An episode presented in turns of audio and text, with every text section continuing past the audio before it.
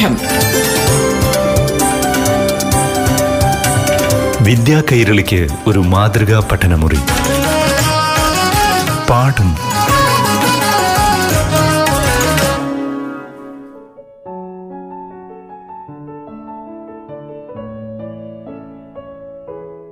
പ്രിയപ്പെട്ട കൂട്ടുകാരെ ഇന്ന് നമ്മുടെ മാതൃഭാഷയുമായി ബന്ധപ്പെട്ട ക്ലാസ്സാണ് അവതരിപ്പിക്കുന്നത്. മലയാള പഠനവുമായി ബന്ധപ്പെട്ട്. ക്ലാസ് നയിക്കുന്നത് കിളിമാനൂർ ഗവൺമെന്റ് എച്ച് എസ് എസിലെ അധ്യാപികയായ എ സെലീന. പ്രിയപ്പെട്ട കൂട്ടുകാരെ എല്ലാവർക്കും അവധിക്കാല ക്ലാസ്സിലേക്ക് സ്വാഗതം. മലയാള ഭാഷയുമായി ബന്ധിപ്പിച്ച് മധുര മലയാളം എന്ന വിഷയത്തിൽ പ്രാധാന്യം കൊടുത്തുകൊണ്ടുള്ള ആശയങ്ങളാണ് നമ്മൾ കഴിഞ്ഞ ക്ലാസ്സുകളിലായി പങ്കുവച്ചത്.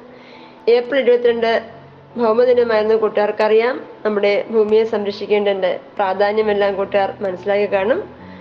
ഇതിനും നമ്മുടെ കാർഷിക പാരമ്പര്യത്തെയും ആ കാർഷിക പാരമ്പര്യം ഇന്ന് നമ്മൾ നിന്ന് അന്യം നിന്ന് പൊയ്ക്കൊണ്ടിരിക്കുന്നതായും ഒക്കെ സൂചിപ്പിക്കുന്ന ജൈവ വൈവിധ്യത്തിന്റെ ഓർമ്മകളെല്ലാം പങ്കുവെക്കുന്ന നമ്മൾ ഗൃഹാതിർ നിർത്തുന്ന ഒരു ഗാനം കേട്ടുകൊണ്ട് നമുക്ക് ഇന്നത്തെ ക്ലാസ് ആരംഭിക്കാം.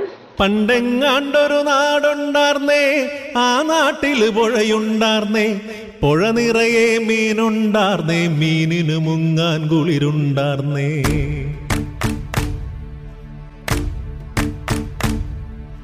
പണ്ടെങ്ങാണ്ടൊരു നാടുണ്ടാർന്നേ ആ നാട്ടിൽ പുഴയുണ്ടാർന്നേ പുഴ നിറയെ മീനുണ്ടാർന്നേ മീനിന് മുങ്ങാൻ കുളിരുണ്ടാർന്നേ.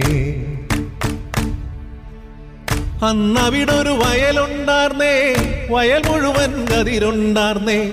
കതിർ കൊത്താൻ കിളി വരുമാർന്നേ കിളികൾ വാടണ പാട്ടുണ്ടാർന്നേ.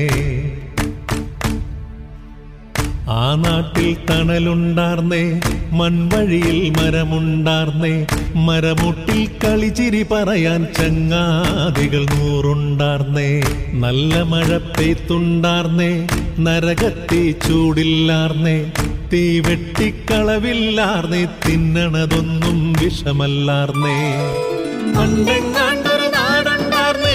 ആ നാട്ടിൽ പുഴ നിറയെ മീനുണ്ടാർന്നേ മീനിന് മുങ്ങാൻ തുളിലുണ്ടാർന്നേ അന്നവിടൊരു വയലുണ്ടാർന്നേ. വയൽ മുഴുവൻ കതിരുണ്ടാർന്നേ കതിർ കൊത്താൻ കിളി വരുമാർന്നേ. കിളികൾ പാടണ പാട്ടുണ്ടാർന്നേ. ആ നാട്ടിൽ തണലുണ്ടാർന്നേ. മൺവഴിയിൽ മരമുണ്ടാർന്നേ. മരമൂട്ടിൽ കളിച്ചിരി പറയാൻ ചങ്ങാതികൾ നൂറുണ്ടാർന്നേ. നല്ല മഴ പെയ്ത്തുണ്ടാർന്നേ നരകത്തി ചൂടില്ലാർന്നേ തീ വെട്ടിക്കളവില്ലാർന്നേ തിന്നണതൊന്നും വിഷമല്ലാർന്നേ. ഒരു വീട്ടിലടുപ്പ് പുകഞ്ഞാൽ മറുവീട്ടിൽ പശിയില്ലാർന്നേ ഒരു കണ്ണു കലഞ്ഞു നിറഞ്ഞാൽ ഓടി വരാൻ പലരുണ്ടാർന്നേ. നാടെങ്ങും മതിലില്ലാർന്നേ നടവഴിയുടെ വഴി ദൂറുണ്ടാർന്നേ നാലു മണിപ്പൂവുണ്ടാർന്നേ നല്ലോർ ചൊല്ലിന് വിലയുണ്ടാർന്നേ. അന്നും പല മതമുണ്ടാർന്നേ അതിലപ്പുറമൺപുണ്ടാർന്നേ എന്റെ പടച്ചോൻ എന്റെ പടച്ചോൻ എന്നുള്ളൊരു തല്ലില്ലാർന്നേ. ആ നാടിനെ കണ്ടവരുണ്ടോ? എങ്ങോട്ടത് പോയി അറിവുണ്ടോ? ആ നാട് മരിച്ചേ പോയോ? അത് വെറുമൊരു നനവാരുന്നു പണ്ടെങ്ങാണ്ടൊരു നാടുണ്ടാർന്നേ ആ നാട്ടിൽ പുഴയുണ്ടാർന്നേ പുഴ നിറയെ മീനുണ്ടാർന്നേ മീനിന് മുങ്ങാൻ കുളിരുണ്ടാർന്നേ.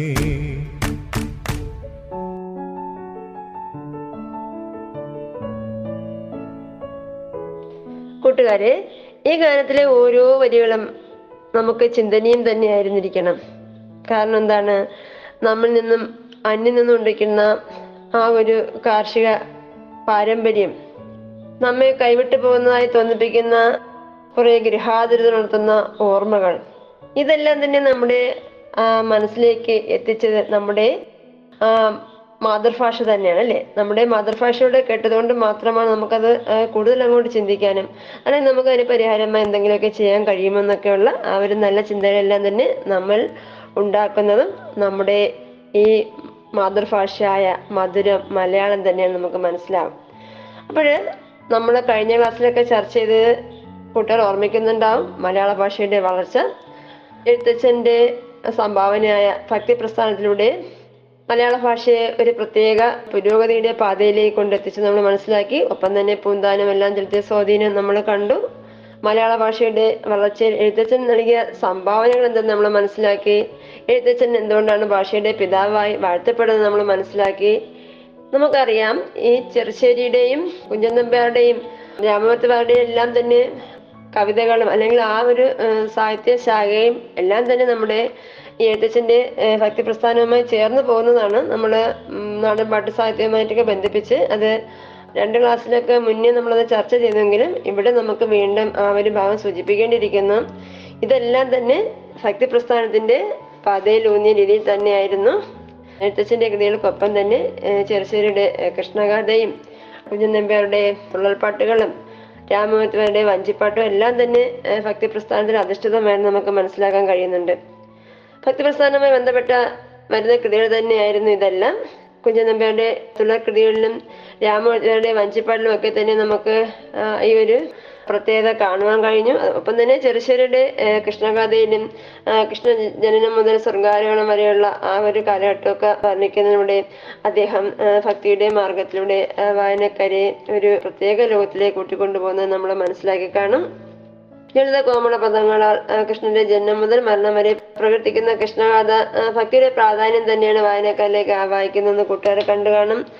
കൃഷ്ണനെ പ്രകൃതിച്ചുകൊണ്ട് പുരാണ കഥകളും മറ്റും പ്രമേയമാക്കിക്കൊണ്ട് രചിച്ച കുചേലവൃത്തം വഞ്ചിപ്പാട്ടിലും ഭക്തിയുടെ അംശം തന്നെയാണ് നമുക്ക് കാണാൻ കഴിയുന്നത്. കലാരൂപം എന്ന നിലയിൽ ഉയർന്നു വന്നത് കുഞ്ചൻ നമ്പ്യാരുടെ തുള്ളൽ തന്നെയാണ്. സമൂഹത്തെ ഭക്തി മാർഗത്തിലൂടെ സംതരിക്കുന്നതോടൊപ്പം തന്നെ സമൂഹത്തിലെ തിന്മകളെ കണ്ടെത്തി സമൂഹത്തിന്റെ മുഖ്യധാരയിൽ എത്തിക്കുവാനും മോശം അവസ്ഥയിൽ നിന്നും ജനങ്ങളെ കരകയറ്റുന്നതിനും തന്നെയാണ് ഈ കവികളൊക്കെ ശ്രദ്ധിച്ചിൽ നിന്ന് നമുക്ക് മനസ്സിലാക്കാൻ കഴിയും. അതുകൊണ്ട് തന്നെയാണ് ജനങ്ങളെ സാംസ്കാരികമായി ഉയർത്തുക എന്നുള്ളത് തന്നെയാണ് ഈ കവികളെല്ലാം ലക്ഷ്യം വെച്ചത് നമുക്ക് മനസ്സിലാക്കാൻ കഴിയും. കവിതയുടെ പ്രാചീന സാഹിത്യം തന്നെ എഴുത്തച്ഛൻ വരെ അത് എത്തുമ്പോൾ ഗദ്യസാഹിത്യം എന്നൊരു ആ, സാഹിത്യ ശാഖയും നമ്മുടെ മലയാള സാഹിത്യത്തിൽ വളർന്നുകൊണ്ടിരുന്നു എന്ന് നമുക്ക് മനസ്സിലാക്കാൻ കഴിയും. ബ്രിട്ടീഷുകാർ കേരളത്തിൽ വന്നതും അതിന്റെ ഫലമായി ഇംഗ്ലീഷ് സാഹിത്യം വികാസം പ്രാപിച്ചതും ഇംഗ്ലീഷ് സാഹിത്യമായി മലയാളത്തിന് ബന്ധം പുലർത്താൻ കഴിഞ്ഞതും ഗദ്യസാഹിത്യത്തിന്റെ വളർച്ചയുടെ നാഴികക്കല്ലുകൾ തന്നെയായിരുന്നു. ഗദ്യസാഹിത്യവും കേരളത്തിൽ വികാസം പ്രാപിക്കാൻ തുടങ്ങിയതും ഇതോടൊക്കെ തന്നെയായിരുന്നു. ഇന്ദുലേഖ ശാരദ തുടങ്ങിയ കൃതികളെല്ലാം തന്നെ നമ്മുടെ വെസ്റ്റേൺ സാഹിത്യവുമായി ബന്ധം പുലർത്തിയിരുന്നതായും അതിലൂടെ തന്നെയാണ് നമ്മുടെ മലയാള ഭാഷയിലും ഈ ഗദ്യസാഹിത്യത്തിന്റെ വളർച്ചയിലും ഈ കൃതികളെല്ലാം തന്നെ വളരെയധികം സ്വാധീനം ചെലുത്തി നമുക്ക് മനസ്സിലാക്കാൻ കഴിയുന്നുണ്ട്. ഏതിനും നമ്മുടെ ഗദ്യസാഹിത്യത്തിൽ കഥലായ മാറ്റം വരുത്തുവാൻ ഈ കൃതികൾക്കെല്ലാം കഴിഞ്ഞു എന്ന് നമുക്ക് മനസ്സിലാക്കാൻ കഴിയുന്നു? പാഠം. വിദ്യാ കൈരളിക്ക് ഒരു മാതൃകാ പഠനമുറി. പാഠം ഒരിടവേളയ്ക്ക് ശേഷം തുടരും.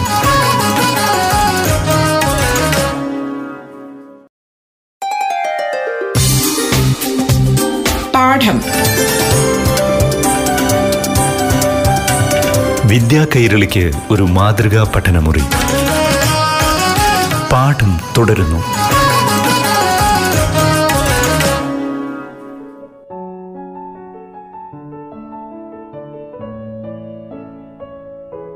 മലയാള പഠനവുമായി ബന്ധപ്പെട്ടാണ് ഇന്നത്തെ പാഠം ക്ലാസ്. ക്ലാസ് നയിക്കുന്നത് കിളിമാനൂർ ഗവൺമെന്റ് എച്ച് എസ് എസിലെ അധ്യാപിക എ സെലീന.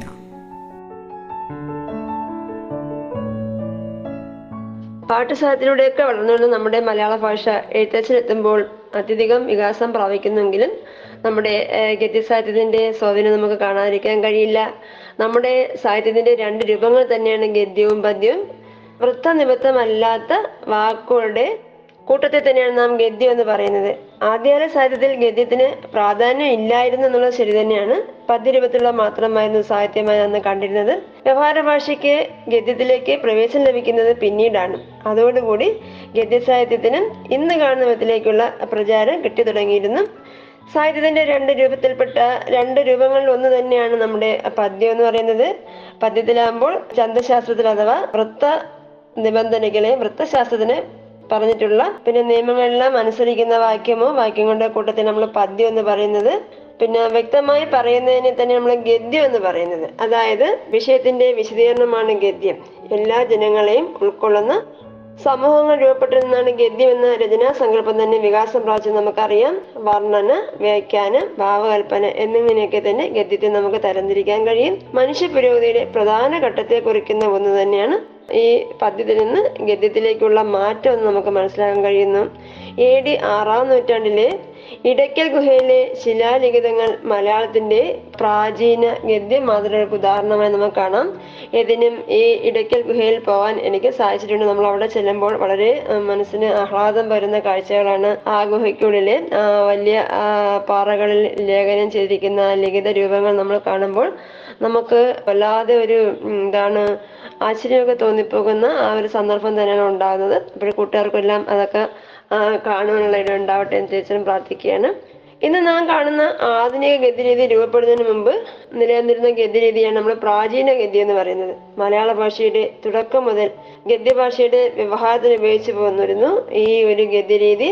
പക്ഷേ സാഹിത്യത്തിൽ ഗദ്യത്തിന് കൂടുതൽ സ്ഥാനം ഉണ്ടായിരുന്നു എന്ന് നമുക്കന്ന് പറയാനൊക്കത്തില്ല മലയാള ഗദ്യത്തിന്റെ പ്രാചീന രൂപം മനസ്സിലാക്കുവാൻ സഹായിക്കുന്ന രേഖകൾ എന്ന് പറയുന്നത് ശിലാശാസനങ്ങളും ചെമ്പുപട്ടയങ്ങളും ഓലക്കരണങ്ങളും ഒക്കെയാണ് രാജാക്കന്മാരും പ്രഭുക്കന്മാരും ഭരണകാര്യങ്ങൾ വ്യവസ്ഥ ചെയ്തിരുന്നത് ഇത്തരം പിന്നെ രേഖകൾ കൂടിയായിരുന്നു. ആദ്യകാല രേഖകൾ തമിഴിനായിരുന്നു പ്രാധാന്യം. സംസ്കൃതം ചുരുക്കമായിട്ടൊക്കെ ഉപയോഗിച്ചിരുന്നുള്ളൂ. പിന്നീട് മലയാളത്തിലെ പ്രയോഗങ്ങൾ കൂടി കൂടി വന്നു. ഭാഷാ കൗടില്യമാണ് ഗദ്യ സാഹിത്യത്തിലെ ഏറ്റവും പഴക്കം ചെന്ന കൃതി. അത് കൂട്ടുകാർ മനസ്സിലാക്കുക. ഭാഷാ കൗടില്യം ചിലപ്പോൾ സാഹിത്യ കിസുകളിലൊക്കെ ഇതൊക്കെ ചോദിക്കാറുണ്ട്. ഇതെന്ന് പറയുന്നത് പതിമൂന്നാം നൂറ്റാണ്ടിൽ രചിച്ചതാണ് ഈ ഭാഷാ കൗടില്യം എന്ന് കരുതപ്പെടുന്നു. തോല കവി രചിച്ച ആദ്യകാല കൃതികൾ ഇതിൽ പെടുന്നു എന്ന് മനസ്സിലാക്കാൻ നമുക്ക് കഴിയുന്നുണ്ട്. മലയാള സാഹിത്യത്തിന്റെ വളർച്ച അല്ലെങ്കിൽ മലയാള ഭാഷയുടെ വളർച്ച എഴുത്തച്ഛനത്തിൽ നിൽക്കുമ്പോൾ പദ്യസാഹിത്യത്തോടൊപ്പം തന്നെ ഗദ്യസാഹിത്യവും കടന്നു വരുന്നുവെങ്കിലും പദ്യസാഹിത്യത്തോളം തന്നെ സ്വാധീനം ചെലുത്താൻ ഗദ്യസാഹിത്യത്തിന് കഴിഞ്ഞില്ല എന്ന് വരാം. കാരണം നമുക്കറിയാം പദ്യത്തിലൂടെ വായനക്കാരന് കിട്ടുന്ന ആസ്വാദ്യത അല്ലെങ്കിൽ ഒരു സൗന്ദര്യാത്മകത അല്ലെങ്കിൽ ഒരു ഗാനാത്മകത ഒന്നും നമുക്ക് ഗദ്യത്തിലൂടെ ചിലപ്പോൾ കിട്ടണമെന്നില്ല. ഇപ്പം ചെറുശ്ശേരിയുടെ കൃഷ്ണഗാഥ ആസ്വദിക്കുമ്പോഴോ അല്ലെങ്കിൽ രാമമൂർത്തിമാരുടെ വഞ്ചിപ്പാട്ട് ആസ്വദിക്കുമ്പോഴോ അല്ലെങ്കിൽ കുഞ്ഞൻ നമ്പ്യാരുടെ തുള്ളൽപ്പാട്ട് ആസ്വദിക്കുമ്പോഴോ ഒന്നും കിട്ടുന്ന ആ ഒരു വായന അനുഭവം അല്ലെങ്കിൽ ഒരു കലാ പാരമ്പര്യം അല്ലെങ്കിൽ ഒരു ആസ്വാദ്യത നമുക്ക് ഏതെങ്കിലും ഗദ്യസാഹിത്യത്തിലൂടെ കിട്ടുന്നില്ലെന്ന് നമുക്ക് വായനക്കാർക്ക് മനസ്സിലാകും. എന്നാൽ ഇന്ന് നമ്മൾ ആധുനിക ഭാഷാ സാഹിത്യം നമ്മൾ പരിശോധിച്ചാൽ ഗദ്യത്തിനും ആ പദ്യത്തിനും തുല്യം പ്രാധാന്യം കിട്ടും നമുക്ക് മനസ്സിലാക്കാം നമ്മൾ ഒരു പദ്യം ആസ്വദിക്കുന്നത് പോലെ തന്നെ വായിച്ച് ആസ്വദിക്കാൻ പോകുന്ന വിധത്തിൽ തന്നെയാണ് ഗദ്യ ഗദ്യസാഹിത്യത്തിന്റെ സൃഷ്ടികൾ. അതിനു വേണ്ട എന്താ മികവുകൾ പുലർത്താൻ എഴുത്തുകാർ പ്രത്യേകം ശ്രദ്ധിക്കുന്നത് നമുക്ക് മനസ്സിലാക്കാം. ഒരു പദ്യവും അല്ലെങ്കിൽ ഗദ്യവും ഒരുപോലെ നമുക്ക് വായിച്ച് ആസ്വദിക്കാൻ പോകുന്ന വിധത്തിൽ തന്നെയാണ് നമുക്ക് ആധുനിക സാഹിത്യത്തിൽ നോക്കിയാൽ ഗദ്യസാഹിത്യത്തിലെയും പദ്യസാഹിത്യത്തിലെയും കൃതികൾ നമുക്ക് മനസ്സിലാക്കാൻ കഴിയും. ഇതിന് നമ്മുടെ മലയാള ഭാഷ നമ്മുടെ ആ മാതൃഭാഷ മധുരം മലയാളം എന്ന ആശയത്തിൽ ഊന്നിക്കൊണ്ട് തന്നെയാണ് നമ്മൾ ഈ സാഹിത്യ സൃഷ്ടികളെല്ലാം തന്നെ നമ്മൾ വായിച്ച് ആസ്വദിക്കുന്ന സത്യം നമുക്ക് എല്ലാ കൂട്ടുകാർക്കും അറിയാൻ കഴിയും. ഇതിന് മലയാള ഭാഷയെ പ്രകീർത്തിക്കുന്ന ഒരു ഗാനം കേട്ടുകൊണ്ട് നമുക്ക് ഇന്നത്തെ ക്ലാസ് അവസാനിപ്പിക്കാം. എല്ലാ കൂട്ടുകാർക്കും നന്ദി നമസ്കാരം. മലയാളം നമ്മുടെ മനസ്സും മലയാളം. മധുരം മലയാളം. നമ്മുടെ മനസ്സും മലയാളം. മഴയുടെ താളം മലയാളം. മണ്ണിൻ ഗന്ധം മലയാളം. മഴയുടെ താളം മലയാളം. മണ്ണിൻ ഗന്ധം മലയാളം. മധുരം മലയാളം. നമ്മുടെ മനസ്സും മലയാളം. മധുരം മലയാളം. നമ്മുടെ മനസ്സും മലയാളം. കാറ്റിനാടും തെങ്ങോലയുടെ താളം മലയാളം. കാറ്റിനാടും തെങ്ങോലയുടെ താളം മലയാളം. പണപഴമൊഴുകും മയൂരിനെ പാടും അമൃതം മലയാളം. പാടും അമൃതം മലയാളം. മധുരം മലയാളം നമ്മുടെ മനസ്സും മലയാളം. മധുരം മലയാളം നമ്മുടെ മനസ്സും മലയാളം.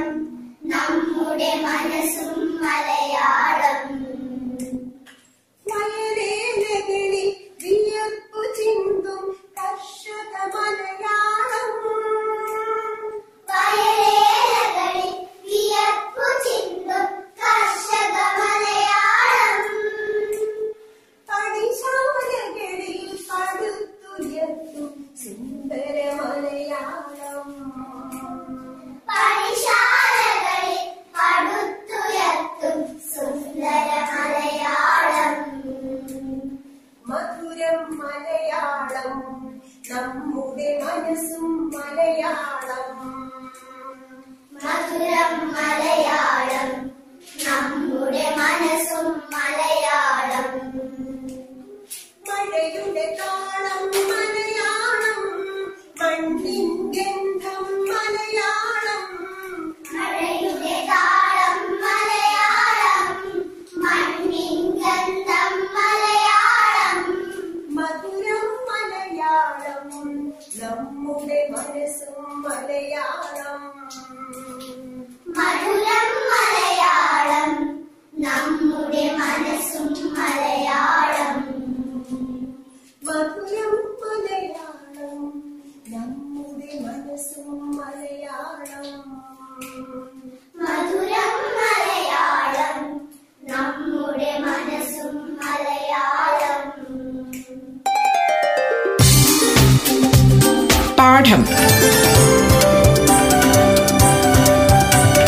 വിദ്യാ കൈരളിക്ക് ഒരു മാതൃകാ പഠനമുറി. പാഠം